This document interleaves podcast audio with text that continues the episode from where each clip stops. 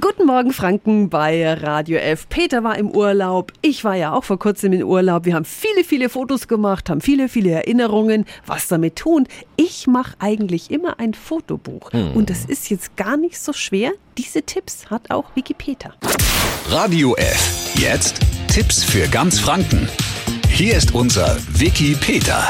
Damit Sie Ihre schönsten Urlaubserinnerungen selbst bei leerem Akku und Stromausfall ansehen können, dann müssen Sie einfach nur Folgendes tun. Schritt 1. Zuerst laden Sie die Fotos auf das Gerät, mit dem Sie das Buch erstellen möchten. Schritt 2. Suchen Sie sich den für Sie passenden Anbieter aus. Da gibt es ganz viele im Internet, zum Beispiel Cewe oder Pixum und laden Sie die jeweilige App kostenfrei herunter. Schritt 3.